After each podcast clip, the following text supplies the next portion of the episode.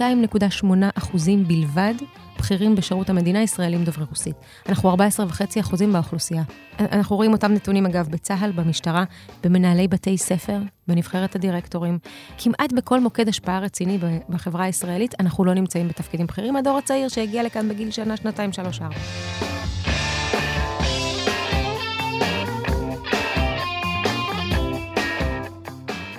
ברוכים הבאים למרקרים, פודקאסט סוף השבוע של דה מרקר. ההזדמנות שלכם לקחת פסק זמן ממחזור החדשות היומיומי ולצלול איתנו לאירועים, לאנשים ולחדשות. כאן באולפן איתכם, כמדי שבוע, ענת ג'ורג'י וגיא רולניק. שלום ענת. שלום גיא, היית צריך להגיד מאחורי החדשות. נכון. לא נורא. עכשיו נלך על משהו לפני החדשות. לפני המחנה נהיה היום, אוונגרד. שמענו בפתיח את אלכס ריף מלובי האלף, שמסייע לעולים מברית המועצות לשעבר ואוקראינה. תגידי, ענת, אה, למה התחפשת? או, אני שמחה שאתה שואל. קודם כל, לא זכיתי. לצערי, הייתה אתמול מסיבה אה, בדה-מרקר, שאתה לא הגעת אליה, אה, ואפרת נוימן. הייתי נורא עסוק, הייתי צריך להתכונן בפודקאסט ולכתוב טור, זה לא, אין לי זמן כמוכם. היה לי ברור שאתה תגיד משהו שאתה כאילו תצא יותר טוב. כן. אה, אז הייתה תחרות תחפושות, אפרת נוימן, שהיא עורכת המשפט וחברה שלי, ואני התחפשנו בתחפושת משותפת, לזאב וכיפה אטומה, ואז ברגע השיא... את היית זאב או כיפה אדומה? אני הייתי הזאב. ברור שהיית זאב, ידעתי את זה. זה היה משיקולים אחרים, אבל אני לא אפרט אותם פה. אה, ואז בשלב מסוים פתחנו את החלוק, ויצא שאני אה, רוסיה והיא אוקראינה. ברור, את הזאב ואת רוסיה. אבל באופן לא ברור. מפתיע, בועת הנדל"ן זכתה במקום הראשון. כן, מי התחפש לבועת הנדל"ן? אה, עדי כהן, כתבת הנדל"ן, עשתה עבודה נהדרת. כן.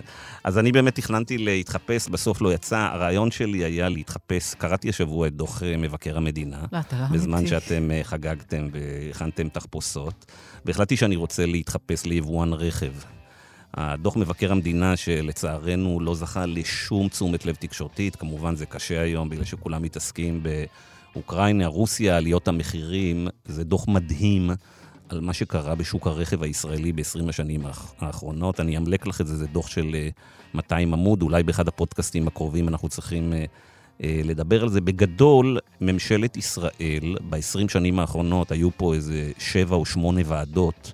שאמרו שהשוק הזה הוא בעצם קרטל שחוסם תחרות בכל דרך, גם בתחום יבוא הרכב וגם בתחום חלקי החילוף לרכב. בגלל שיש בלעדיות. בגלל שיש בלעדיות, ויש הרבה מאוד חסמים כדי לשמר את הבלעדיות הזאת, ושניסו לעשות יבוא ישיר ויבוא מקביל. היבואנים שמו על זה הרבה אה, מגבלות שבעצם הפכו את זה ללא אה, אפקטיבי, ורשות התחרות, ומשרד התחבורה, ומשרד האוצר, ורשות המיסים לא יישמו את כל המלצות של הדוחות של הוועדות האלה. והשורה התחתונה בגדול היא כזאת, משהו בין עשרה ל-20 מיליארד שקל מהכסף של הציבור, זרם לכיסים של ארבעת היבואנים הגדולים, ארבע אה, משפחות. אז כשאת אה, מגיעה למוסך, והוא אה, אחרי תאונה או אחרי כל דבר אחר, והוא אומר לך פתאום, את רואה שהחלפים שלך עולים אלפי שקלים, ואת אומרת, למה החלפת את זה, מאיפה זה מחיר, ולמה אתה צריך את המחיר הזה, אז דוח מבקר המדינה מפרט לך שם שאת משלמת בדרך כלל על חלקי חילוף לרכב.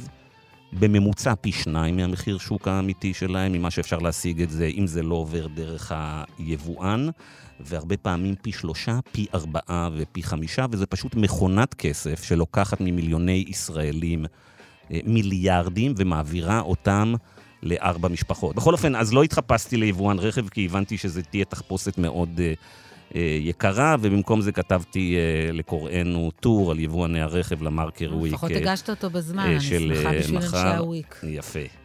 אז אנחנו הולכים לדבר על משהו אחר לחלוטין היום, לא על יבוא רכב ולא על תחפושות, אלא על מה שקורה, על המלחמה ועל הפליטים ועל העולים. ואת, ענת, בילית השבוע, לפני שחגגת במסיבות אה, פורים, את בילית בנתב"ג, נכון. ובמרכזי אה, קליטה של, אה, של הפליטים והעולים. אז לא, לא הייתי במרכזי קליטה, הייתי רק בנתב"ג. אין ספק שהפליטים הוא בעיניי הסיפור הכי, באמת הכי גדול שקורה פה השבוע. הם הגיעו אלפים. ונסענו, אייל טואג הצלם הנהדר ואני לנתב"ג כדי לפגוש אותם. היה די סיפור עם משרד הקליטה שלא נתנו להיכנס, אבל המתנו בחוץ, ואתה רואה אותם יוצאים, בזה אחר זה, אוחזים במזוודות, שזה בעצם כל מה שהם הצליחו לחלץ. ואני יכולה להגיד לך שזה היה מאוד עצוב לראות uh, אנשים עייפים אחרי מסע מאוד ארוך, שנשלפו מהחיים שלהם. ולאן הם הולכים מנתב"ג? Uh, חלק מהם היו משפחות, אני חושבת שהם העלו אותם על אוטובוסים למרכזי קליטה או למלונות זמניים. אה, אבל לא, לא, מכל השיחות איתם, לא, לא הצלחתי להפסיק לחשוב על זה הם ש... היו בכלל במצב של להתראיין? כן, כן, הם היו מאוד אדיבים גם. אה, וכל אחד ששאלנו אותו סיפר מה הוא עשה שם ואיזה חיים היו לו, והם סיפרו על החיים הטובים שהיו להם שם. אחד היה מהנדס, ואחת הייתה סטודנטית, ואחד היה מורה, אה, ותלמידות. אנגלית טובה? כמעט כולם, כמעט כולם, הצלחנו לדבר איתם באנגלית מאוד טובה, בטח הצעירים אה, דיברו איתנו אנגלית, היותר מבוגרים, אה, היו שם חבר'ה שפשוט תרגמו לנו. ואי אפשר היה לחשוב על זה שלוקחים בן אדם, בחלק מהמקרים בשיא פריחתו המקצועית והאישית, ופשוט הוא מגיע למקום זר ואין לו כלום. שום דבר מזה לא נספר לזכותו. אתה יודע, ראיינתי פסיכיאטר. אמנם הוא היה בפנסיה, אבל הוא עבד באופן פרטי. דווקא פסיכיאטרים ופסיכולוגים יש איזה יתרון לגיל המבוגר יחסית. ושאלתי, הוא, הוא לא עלה לארץ, הוא יהודי, הוא לא עלה לארץ כל השנים, כי הוא לא רצה לוותר על המעמד, ואתה יודע, מה שהיה לו שם, היה לו מוניטין מאוד טוב. קלינטורה. ושאלתי, קלינטורה, ושאלתי אותו אם הוא חושב שהוא יוכל לשקם את זה בישראל, והוא אמר לי שכל מה שמעסיק אותו כרגע זה שיש לו מים חמים במקלחת. אחרי שבועיים שלו, כן. שהוא היה, תח, ב, ב, ב, אני חושבת, בקייב, המופגזת, ולא היה חשמל ולא היה מים ולא היה כלום. שאלת אותם על התוכניות שלהם בישראל?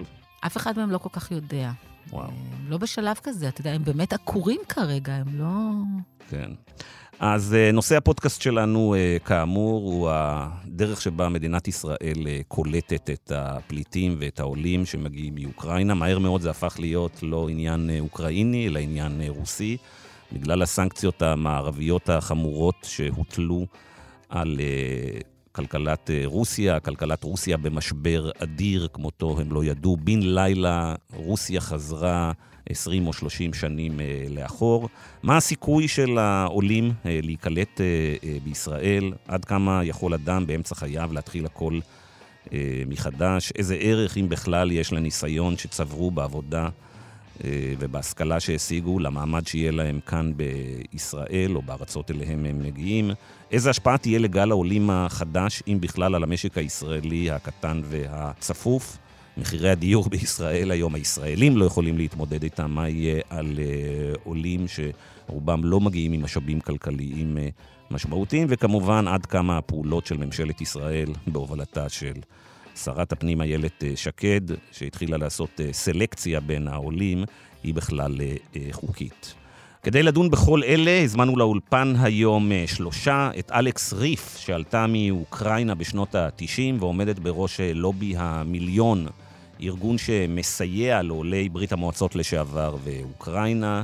יהיה כאן אה, פרופסור אייל קמחי מהפקולטה לחקלאות, כלכלן שידבר על הפן הכלכלי של אה, העלייה האוקראינית והרוסית, ופרופסור אה, למשפטים יובל שני מהאוניברסיטה העברית, שיסביר לנו האם בכלל ההתנהלות של ממשלת ישראל בשבועיים האחרונים היא חוקית על פי אמנות והסכמים בינלאומיים.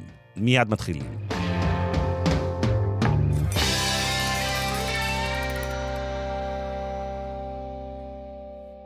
שלום לאלכס ריף. שלום גיא, שלום ענת. שלום אלכס. אלכס מובילה את אה, לובי המיליון, שהיא עמותה שמקדמת אה, זכויות של ישראלים יוצאי ברית המועצות. היא עצמה עלתה לישראל לפני 30 ו...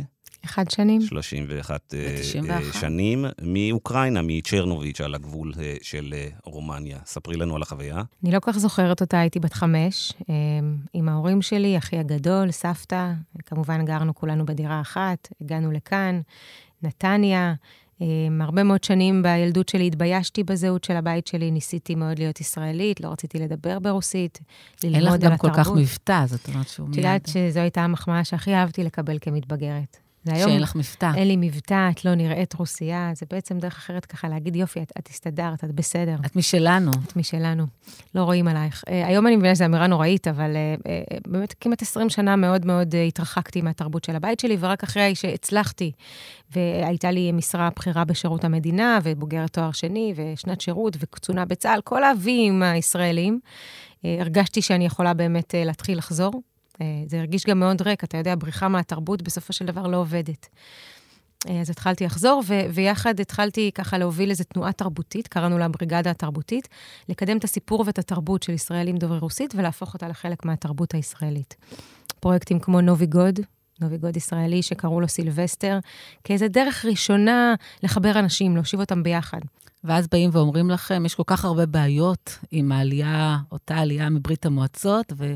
אולי לא צריך להתעסק בתרבות, אלא בחיים עצמם. זאת הייתה ביקורת שתמיד הפנו כלפינו. מה אתם מתעסקים בנוביגוד, בפסטיבלים, בערבי שירת עלייה, כשיש אנשים שאין להם אוכל או שלא יכולים להתחתן בישראל? ואנחנו תמיד אמרנו, אה, חייבים להתחיל בתרבות, אבל הרגע הזה עוד יגיע. ואז הגיעה הקורונה וסגרה את עולם התרבות, ודחפה אותנו בעצם לסוג של החלטה, או מתבגרים או נפרדים. והחלטנו להקים את לובי המיליון, עמותה שכמו שאמרת, מקדמת זכויות וצרכים של 1.2 מיליון ישראלים יוצאי ברית המועצות, גם נושאים חברתיים-כלכליים, הרבה עיסוק בעוני קשישים, דיור ציבורי, תת-ייצוג אה, בתפקידים בכירים, שזה דווקא נוגע לצעירים יותר.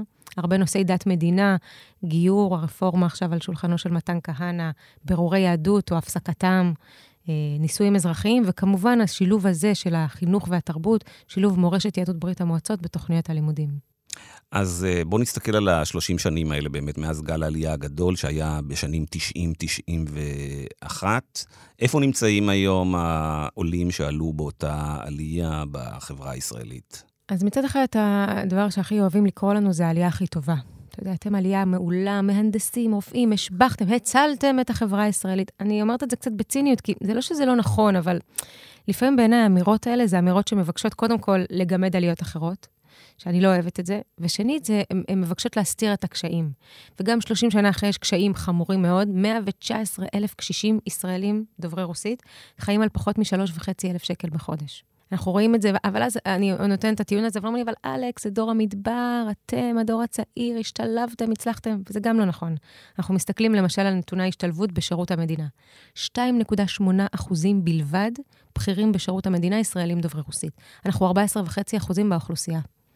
זאת אומרת, אנחנו רואים אותם נתונים, אגב, בצה"ל, במשטרה, במנהלי בתי ספר, בנבחרת הדירקטורים.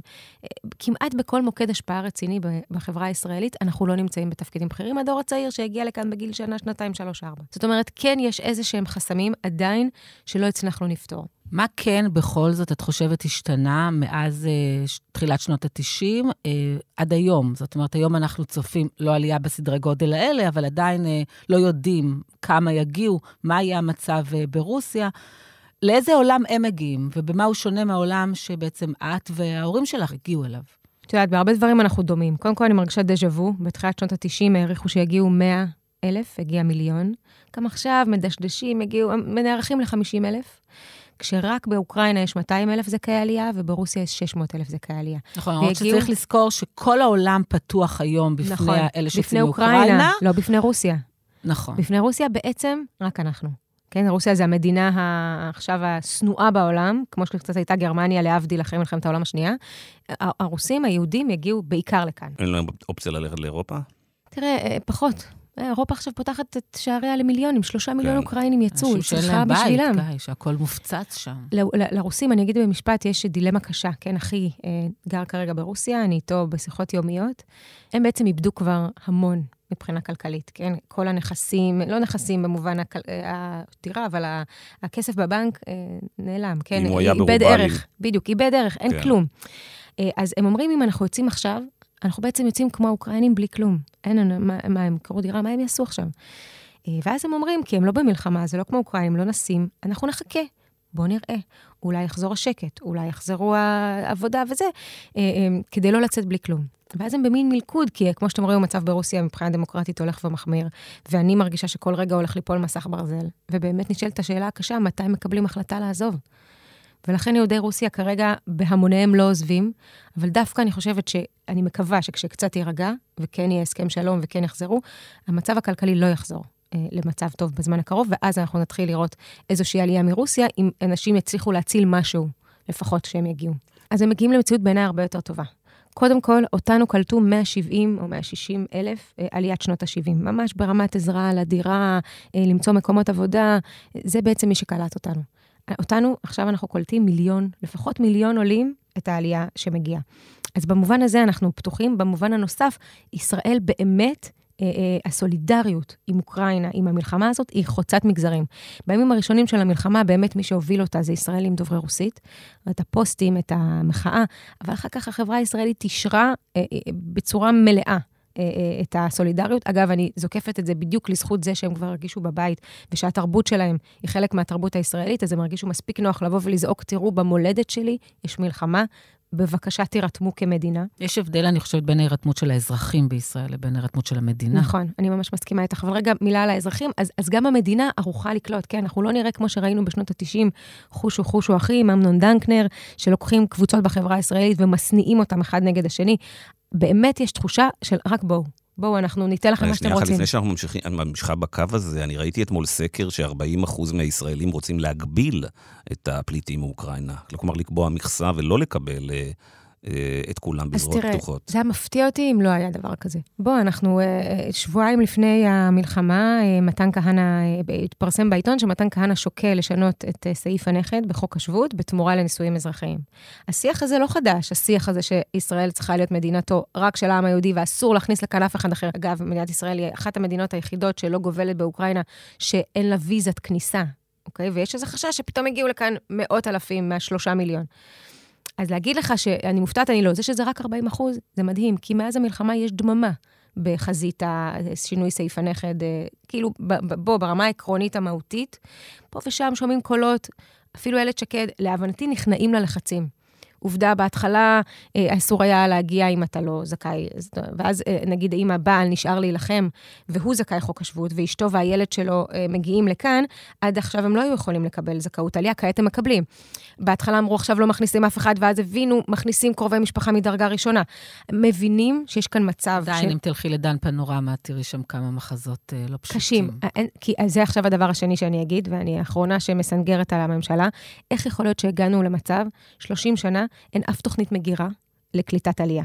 זאת אומרת, אנחנו שוב במצב חירום, אנחנו נערכים לתקן עכשיו, מעכשיו לעכשיו, את הטעויות שנעשו לפני 30 שנה, וכן, המערכת לא ערוכה עכשיו לקלוט 50 אלף. היא צריכה להיערך, היא צריכה להכניס תוכניות חדשניות, היא צריכה לשנות תפיסה, כמו שדיברנו על התפיסה הזאת של לקוח, כן? כי העולים האלה, בניגוד לשנות ה-90, אנחנו הגענו, היינו כלואים פה, כן? ארה"ב סגרה את שעריה, לא באמת היה לאן ללכת.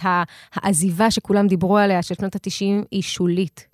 הרוב נשארו כאן. זה ממש לא הסיפור של העלייה. אלכס, בואי ת, ת, ת, תעשי לנו השוואה בין uh, הדמוגרפיה שהגיעה הנה uh, מרוסיה uh, לפני 30 שנה, לבין מה שאנחנו מצפים עכשיו שיגיע מאוקראינה ורוסיה. Uh, איזה בדיוק uh, משפחות אלה, איזה אנשים אלה, מה המצב הסוציו-אקונומי שלהם?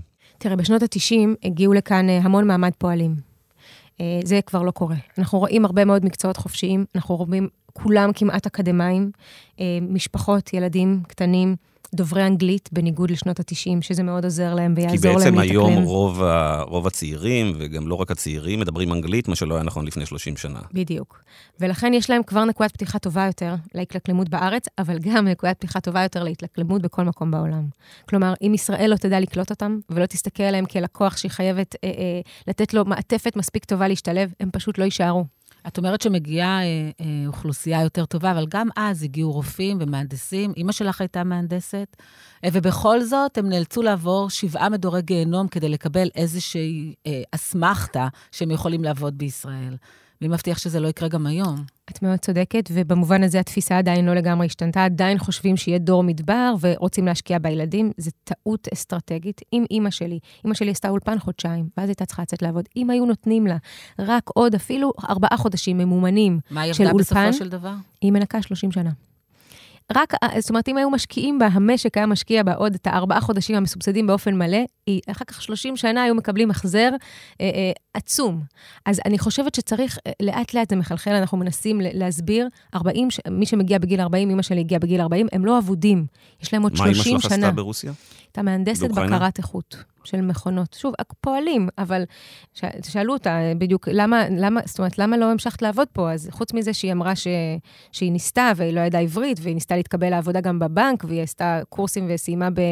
בהצטיינות, אמרו לה בגיל 40 כבר לא מקבלים לעבודה. וזו טעות אסטרטגית, באמת כל כך הרבה אנשים הפסדנו בתהליך הזה. אני חושבת שאנחנו נראה את זה פחות פה. קודם כל, כי הם ידברו ברגליים, הם פשוט יעזבו. אז קודם כל צריך לקלוט אותם ישר במקומות העבודה. אין דבר כזה עכשיו רופא שצריך שנה, שנתיים להוכיח את התואר שלו. הוא נכנס מחר לשיבא, ותוך כדי הוא מוכיח. אז מה באמת גורם ל... כבר התחלנו לראות כניסה של אנשים אה, מרוסיה, וכמובן שאם הסנקציות, אם המלחמה תימשך עוד הרבה זמן, הרי הסנקציות מפרקות את הכלכלה הרוסית, אז אנחנו נראה, אנחנו עושים לראות עוד אה, מספרים הרבה יותר... אה, גדולים, מה יגרום לאנשים לבוא לישראל ולא למשל לגרמניה או, ל... או לפולין או חלקים אחרים באירופה? שני דברים. מדינת ישראל צריכה לתת להם, קודם כל, לפחות כמו שנותנות מדינת אירופה. זאת אומרת, מעטפת רווחה אה, אה, חזקה ויציבה. ומיידית. ומיידית, כן? לא עכשיו, בואו תוכיחו לי קודם כל שאתם יהודים. קודם כל, יש לה, ההוכחה הכי מינימלית, אגב, זה כבר נסגר, רק צריך, זה עוד לא מספיק יורד לשטח, כי זה אתגר משמעותי להוריד את הכל לפקידים, אבל כבר נסגר שהיהודי צריך להראות את הדבר הכי מינימלי. אפילו שיחה עם הרב, אני מכיר אותו, הוא באמת נכד של, הוא מגיע לארץ פה, הוא ממשיך את הבירורים, מקבל מיידית סטטוס של עולה. עד שהוכח אחרת. אבל הייחוד שיש לישראל, ואין לאף מדינה אחרת, זה באמת, ואני, זה לא קלישאה, בכנות, זה מדינת העם היהודי. יהודים חוזרים למולדתם. הציונות, הערך הזה של אנחנו כאן ואנחנו עם חזק, הוא משמעותי. וגם לרבים יש כאן משפחה, באמת, פשוט בפועל מביאים לפה את המשפחות שלהם כדי להיות מאוחדים. מה הסיכוי של, של צעירים אה, להצליח בישראל היום? אני יכולה להגיד לך שקראתי מחקר של דוקטור פנינה דולברג, שהיא חקרה באמת את העולים ברית המועצות במה שנקרא גיל הביניים. והיא אמרה שאף אחד מהם, בסופו של דבר, או מעטים, הצליחו להגיע לסטטוס שבו הם היו. גם אם עבדו באותו מקצוע, הם לא הגיעו לאותה רמה שבה הם היו בברית המועצות. רק צריך לזכור שהיום אנחנו בעולם גלובלי, ויותר קל אולי לעשות עסקים מחו"ל, גם אם אתה יושב פה, או לעבוד בחו"ל. תראו, מטרתנו לא לכלוא אנשים, כן? זאת אומרת, אנחנו רוצים לאפשר להם עתיד כלכלי. אבל אם היום, למשל, אחת היוזמות שדיברנו עליהן עם ראש הממשלה, אה, לעשות פגישה עם 20 החברות, החברות ההייטק הגדולות במשק, כולם עכשיו יפתחו משרות לעולים. זאת אומרת, עוד לפני שהוא הגיע, הוא נכנס למשרה. הוא יכול לבחור, הנה, תסתכל, יש לך כמה אופציות לעשות שיחה בזום. זה דברים שלא עשינו בשנות ה-90. אותו דבר עם רפואה, עם פארה-רפואה, אותו דבר עם מקצועות נדרשים במשק. בטוח יהיו גם משרות שאין מה לעשות, לא נדרשות בישראל, צריך לעשות הסבה. אפשר לעשות קליטה אחרת. איך הם התמודדו עם יוקר המחיה המטורף בישראל? שגם מי שבא באירופה נדהם ממנו לגבי מחירי הדיור, מחירי המזון? תראה, אה, בסופו של דבר אה, אתה נשאר במדינה בגלל תחושת שייכות ובגלל אה, חיבור אישי.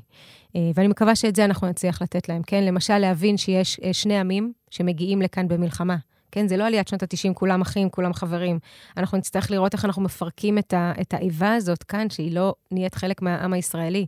איך אנחנו נותנים להם באמת הזדמנות להרגיש חלק ולהתחיל כאן בצורה אמיתית. תהיה איבה בין אה, רוסים ואוקראינים שיגיעו עכשיו ל... כן, אנחנו כבר רואים את זה, לצערי. אני, אני אדייק אפילו, כנראה הכאב האמיתי יהיה של אוקראינים כלפי רוסים, ואנחנו נצטרך לראות איך אנחנו פותחים פה דף חדש. כלומר, חלק מאלה שמגיעים, שיגיעו או מגיעים מרוסיה לישראל, הם אנשים שבעצם תמכו בפרופגנדה וברטוריקה של פוטין, לא בהכרח, צריכים... עצם העובדה שם, שהם כן. ברוסיה, הם התאפסו, התאפסו ככאלה. כן.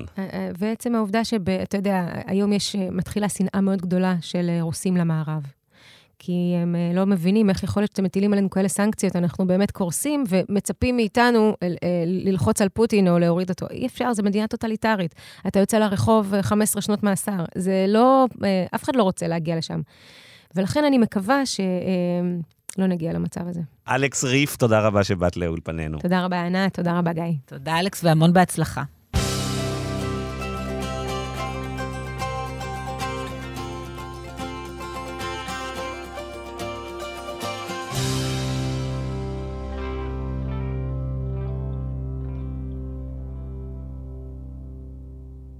ועכשיו איתנו באולפן אה, פרופסור יובל אה, שני, פרופסור למשפטים מהאוניברסיטה העברית ועמית בכיר במכון הישראלי לדמוקרטיה, ופרופסור אייל אה, קמחי, פרופסור לכלכלה חקלאית, גם מהאוניברסיטה העברית, וסגן נשיא מוסד שורש. שלום לכם.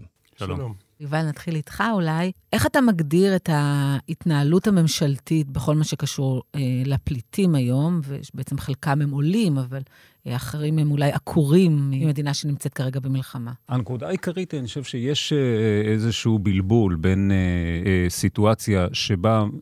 מדינה מתמודדת עם, אה, עם גל פליטים שמגיע בבת אחת. הגיעו כמה אלפים, אתה יודע. כן, לא, לא כרגע יש גל פליטים, שלושה מיליון אה, אנשים אה, עזבו את אוקראינה, והאנשים האלה מתפזרים ב, ברחבי העולם, רובם...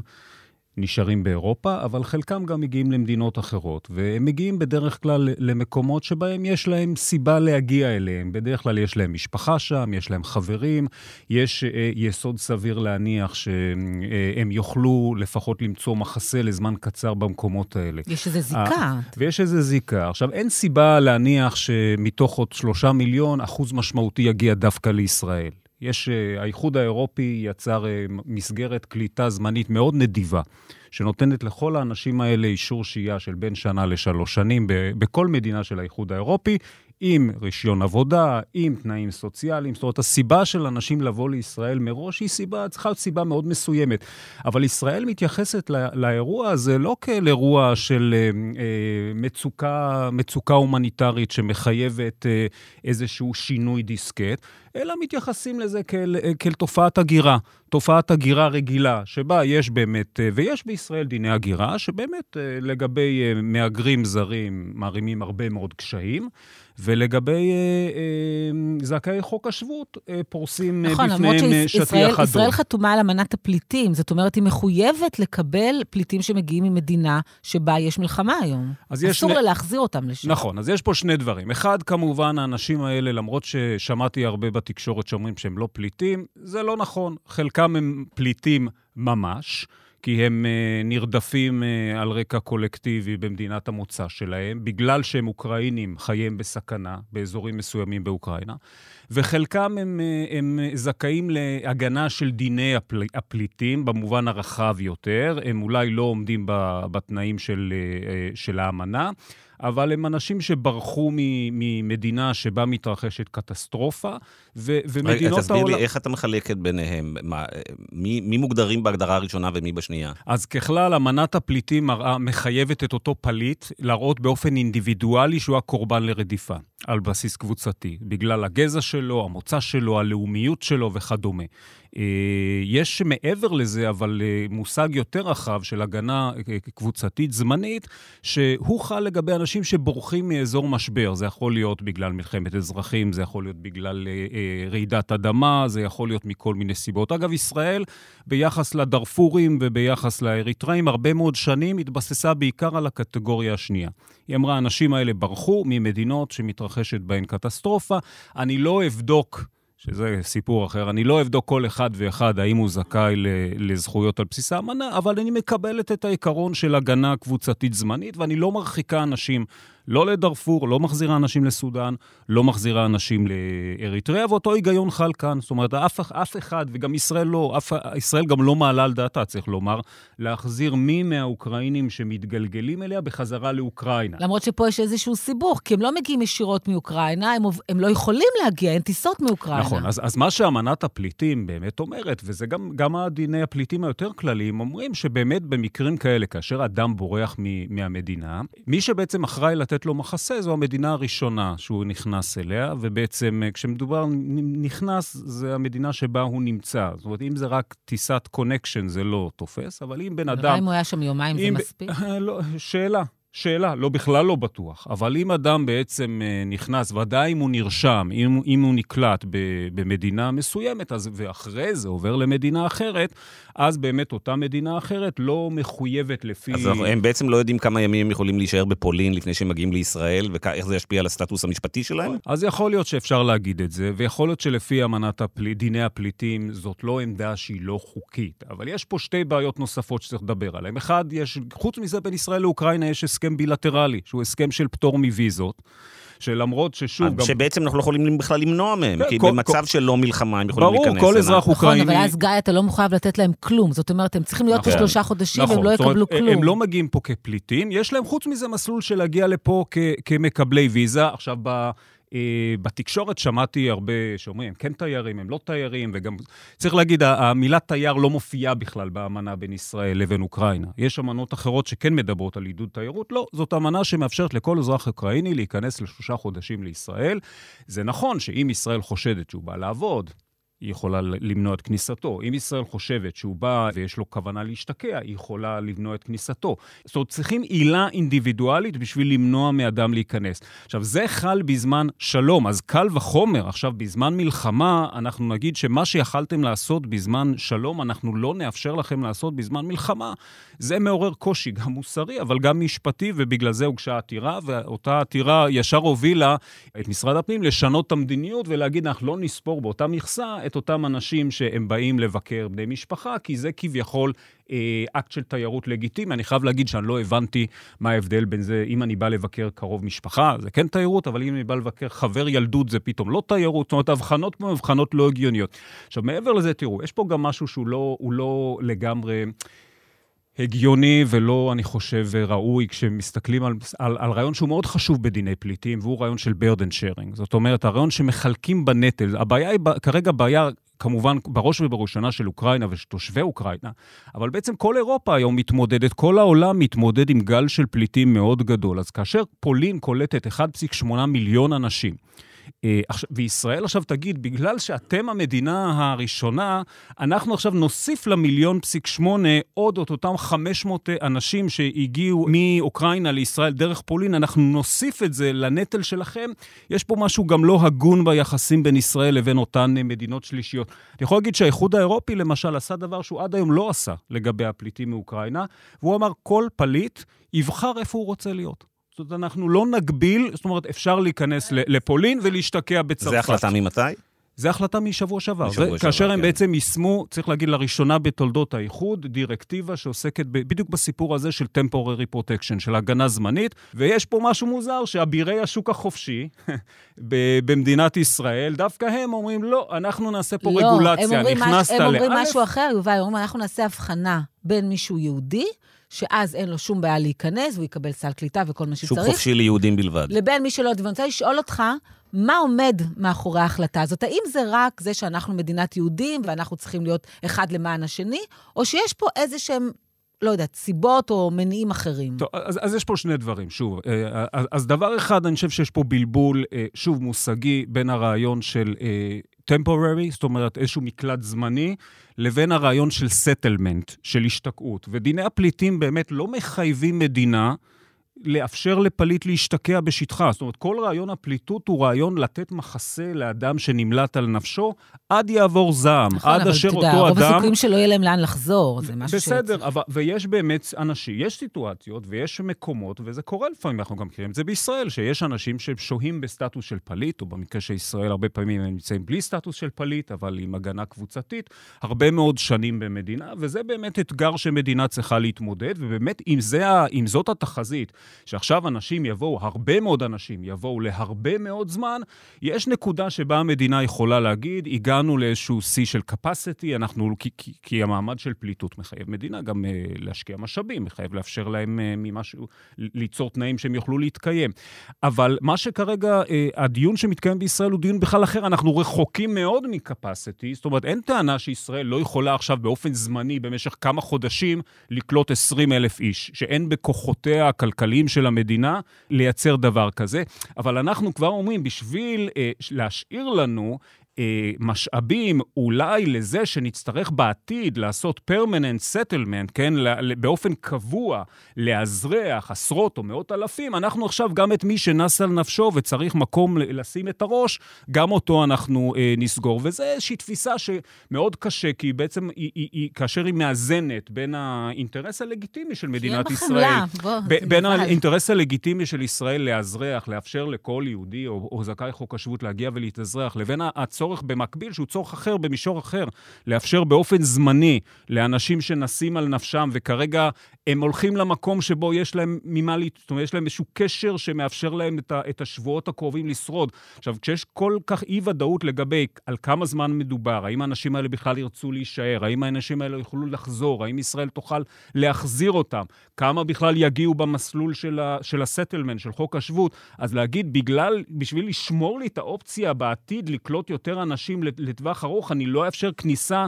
של אנשים אפילו לטווח קצר, זה נראה כמו איזשהו אה, שיקול שהוא מאוד מאוד בעייתי מבחינה ערכית. אז בעצם אנחנו הולכים כרגע למצב שבו ישראל, ראינו את איילת שקד משנה את אה, עמדתה בשבוע האחרון, אנחנו הולכים למצב שבו יגידו, אוקיי, אנחנו פותחים את השערים כמו אירופה, אבל אנחנו לא ניתן כמובן לאנשים שמגיעים רשתות הגנה חברתיות. לא תקבלו פה את הביטוח בריאות ולא ניתן לכם רישיונות עבודה. אז צריך להגיד שכבר המצב בישראל הוא הוא הרבה פחות טוב מבאירופה, בכל המובנים שמה ישראל מציעה לאנשים האלה. ישראל כרגע לא מציעה לאנשים האלה כמעט כלום. כן ייתנו להם כנראה איזושהי, ראיתי קצבה של אלף אה, שקלים אה, בחודש, או משהו כזה. שזה בדיחה. שישראל לא, לא מתכוונת לתת להם סטטוס שהוא סטטוס דומה לפליט, אלא בעצם סטטוס של... מבקר כמו תייר בישראל, עם איזושהי, אה, עם איזושהי תמיכה אה, אה, סוציו-אקונומית. ולכן זה כשלעצמו יגרום לכך שמעט מאוד אנשים יבואו לישראל מלכתחילה באופן יחסי, כי הם מקבלים מה שמקבלים בצד האירופי הוא נדיב אה, לאין ארוך. האם ישראל תוכל אה, בתנאים כאלה לעמוד על איזושהי מכסה דווקנית? אני, אני מניח כמוך שבסופו של דבר יש פה לחץ אה, ציבורי גדול, יש פה גם ציבור גדול של דוברי רוסית ואוקראינית שרואה אה, את הדבר הזה ו, ו, ומתקומם. וצריך להגיד, זה גם במישור היחסים בין ישראל לאוקראינה, הדבר הזה יוצר כבר היום אה, מתיחות אה, דיפלומטית אה, משמעותית, כי האוקראינים רואים בזה, אה, הם, הם נמצאים בשעת המצוקה. המצוקה הגדולה בקיומם, וישראל מתחילה, אה, במקום אה, לצאת מגדרה ולסייע להם, אנחנו לא מדברים כמובן לא בצד הצבאי, ראינו שאין אין, אין אין נכונות לסייע, בצד הדיפלומטי מהלכים בין, הכיפות, בין הטיפות, אבל אפילו בצד ההומניטרי של בעצם לגרש אזרחים אוקראינים שנמלטים על נפשם בזמן מלחמה ובזמן שיש משבר פליטים בכל אירופה, זה, זה נתפס באמת כגשר רחוק מדי, גם, גם מבחינה אולי אה, מוסר, אבל גם מבחינת אה, יחסים עם מדינה זרה. בסדר, אז זה היה הדיון המשפטי והערכי והמוסרי וההומניטרי. עכשיו בואו נדבר על אה, רגע אחד על אה, כלכלה. אייל, נהוג להגיד על העלייה הרוסית של תחילת שנות ה-90, שהיא הצילה את הכלכלה הישראלית, תמכה בכלכלה הישראלית, שמאחורי כל חברת הייטק מצליחה שנייה יש את ה... כוח אדם הנהדר הרוסי. איך זה הולך להיראות הפעם אם אנחנו הולכים לקבל פה 100 או 200 אלף איש מרוסיה ואוקראינה?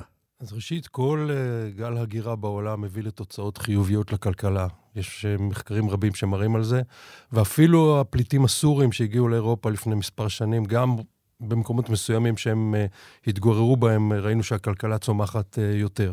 וכמובן שהדוגמה הכי טובה זה באמת של ישראל, שקלטה יותר ממיליון אה, אה, עולים בתחילת שנות ה-90. יש דוגמה אפילו יותר מוקדמת של יוון בשנות ה-20 של המאה הקודמת, שגירשו אזרחים יוונים מטורקיה, גם כן בסביבות מיליון, ו- ויש מחקרים שמראים איך זה נתן אה, זריקת מרץ לכלכלה. כך שמבחינה כלכלית אה, אני לא חושב שיש פה בעיה. כמובן שבטווח הקצר, מדינת ישראל צריכה לדאוג לאנשים האלה לרמת חיים אה, מינימלית, ויש פה שני אתגרים עיקריים, אחד זה בשוק העבודה ואחד זה בשוק הדיור.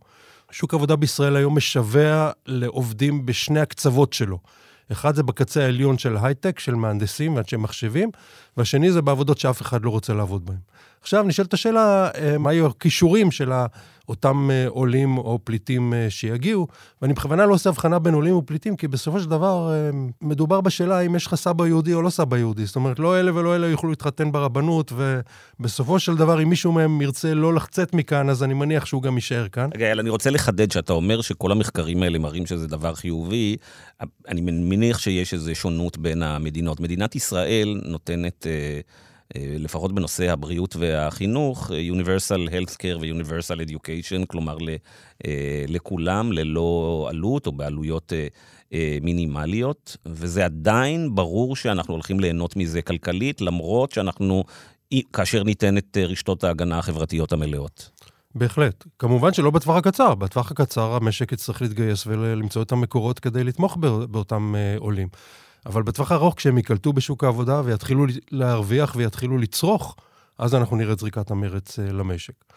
אז אני רוצה לחזור לעניין שוק העבודה. אז שוב, אם יגיעו עולים עם כישורים שיכולים להשתלב בהייטק, הם כמובן ייקלטו שם בלי שום בעיה. כבר היום ההייטק בישראל מעסיק אה, אוקראינים באוקראינה, בסדר גודל של אלפים. אני לא יודע כמה מהם יבואו לארץ, אבל כל מי שיבוא יוכל להיקלט בהייטק.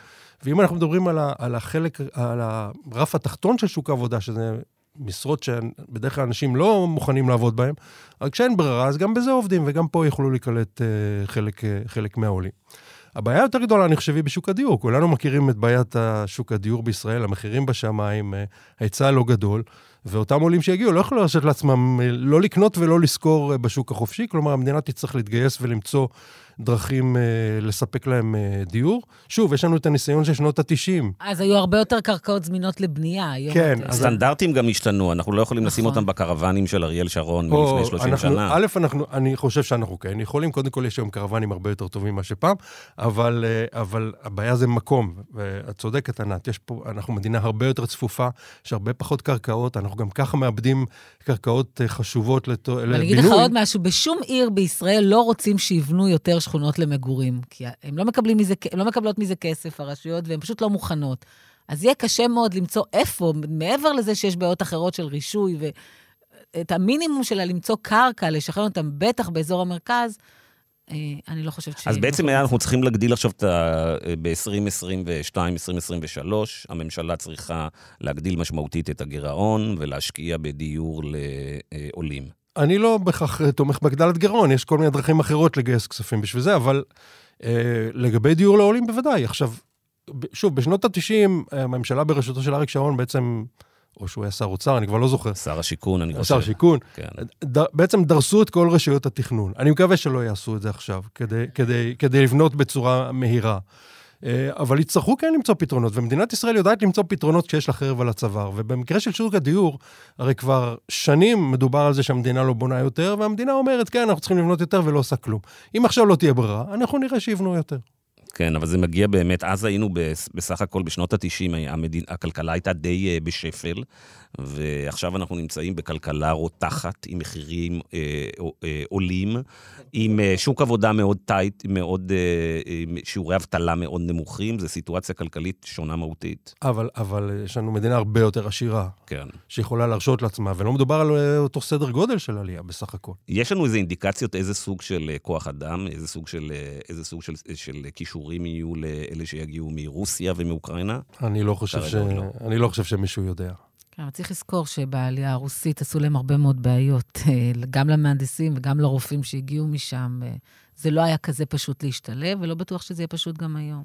כן, שום דבר לא פשוט במצב כזה, אבל, אה, אבל בסופו של דבר מסתדרים, גם כשאין ברירה, וגם כשפשוט צריך את האנשים האלה. הרי אותם רופאים שעלו מרוסיה בשנות ה-90, לקח להם אומנם זמן להשתלב, לא כולם הצליחו לקבל את, ה, את האישור, אבל עכשיו הם יוצאים לפנסיה כולם. זאת אומרת, גם, גם שוק העבודה נמצא במצב שהוא משווע לעובדים עם כישורים מסוימים. ואם יביאו, אם יגיעו אותם עובדים, אה, אחרי שהתגברו על בעיות הרישוי העסקי וה, וה, והשפה וכל זה, בסופו של דבר הם יוכלו לתרום למשק. יש יסוד להניח שהקליטה בשוק העבודה הפעם תהיה אה, יותר קלה, או קלה יותר משמעותית, בגלל שבכל זאת העולם השתנה, והיום רוב האנשים שנמצאים באוקראינה ורוסיה כבר דוברים אנגלית, ויש להם כישורים יותר אה, שמתאימים לישראל ממה שהיה לפני 30 שנה של, של רוסיה, של אה, הסובייטית לשעבר. אני מניח שזה נכון, בעיקר לגבי אנשים צעירים. שוב, שאלה מי יבוא, וגם גם בעלייה הקודמת, בשנות ה-90, גם הגיעו אנשים אה, מאוד מבוגרים, שהסיכוי שלהם מראש להשתלב היה לא גדול, ואם זה יקרה עכשיו, אז המצב לא יהיה שונה.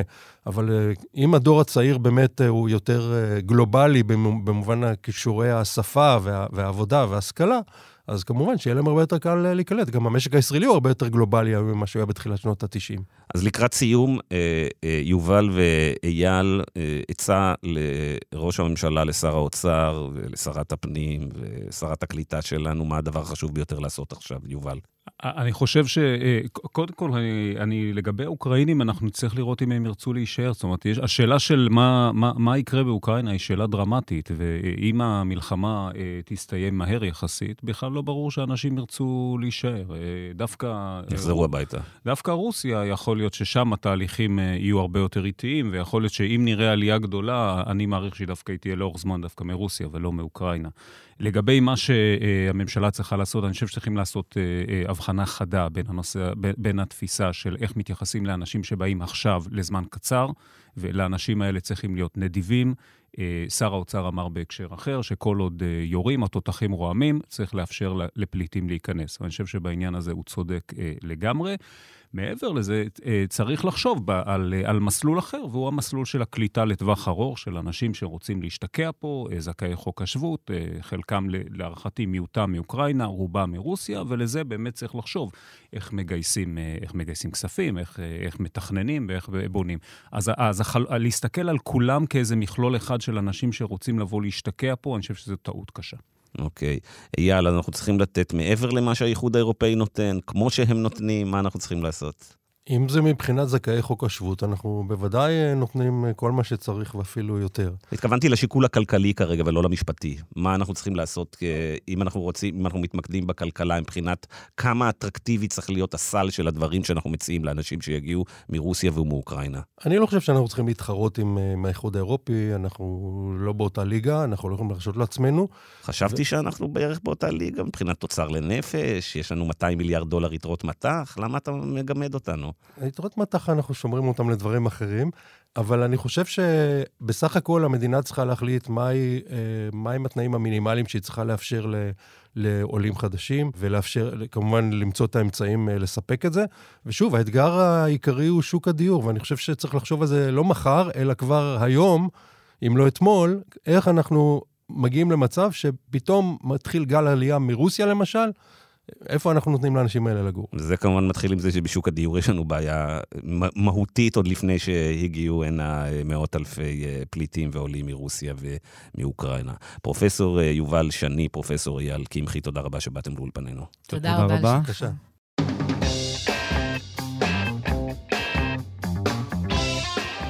ענת, איך את מסכמת? קודם כל שזה ימים מאוד עצובים, אני חושבת, ושזה בדיוק הזמן שלנו להיות מוסריים ומלאי חמלה. והמהירות הזאת, שבה בן אדם אה, ברגע אחד מאבד את כל מה שהוא השיג, את הנכסים החומריים והלא חומריים, ופתאום הכל מתאייד.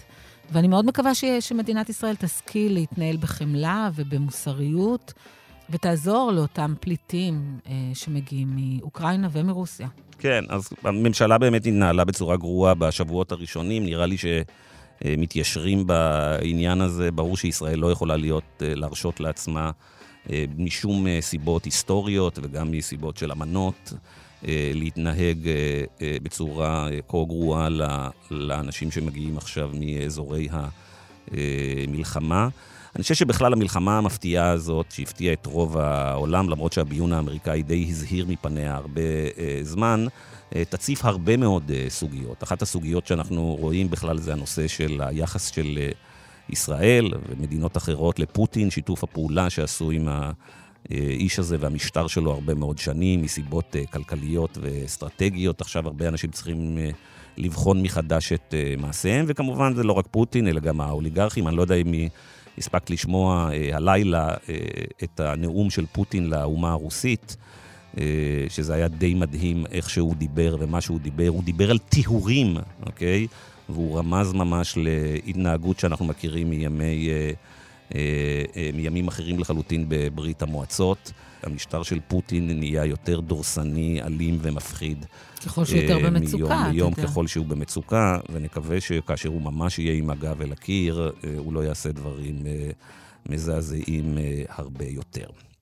עד כאן המרקרים להשבוע. תודה רבה לאורחים שלנו שהגיעו לאולפן, תודה רבה לשני אבירם, תודה רבה לאמיר פקטור ולדן ברומר, תודה לך ענת. תודה גיא. ולהתראות בשבוע הבא.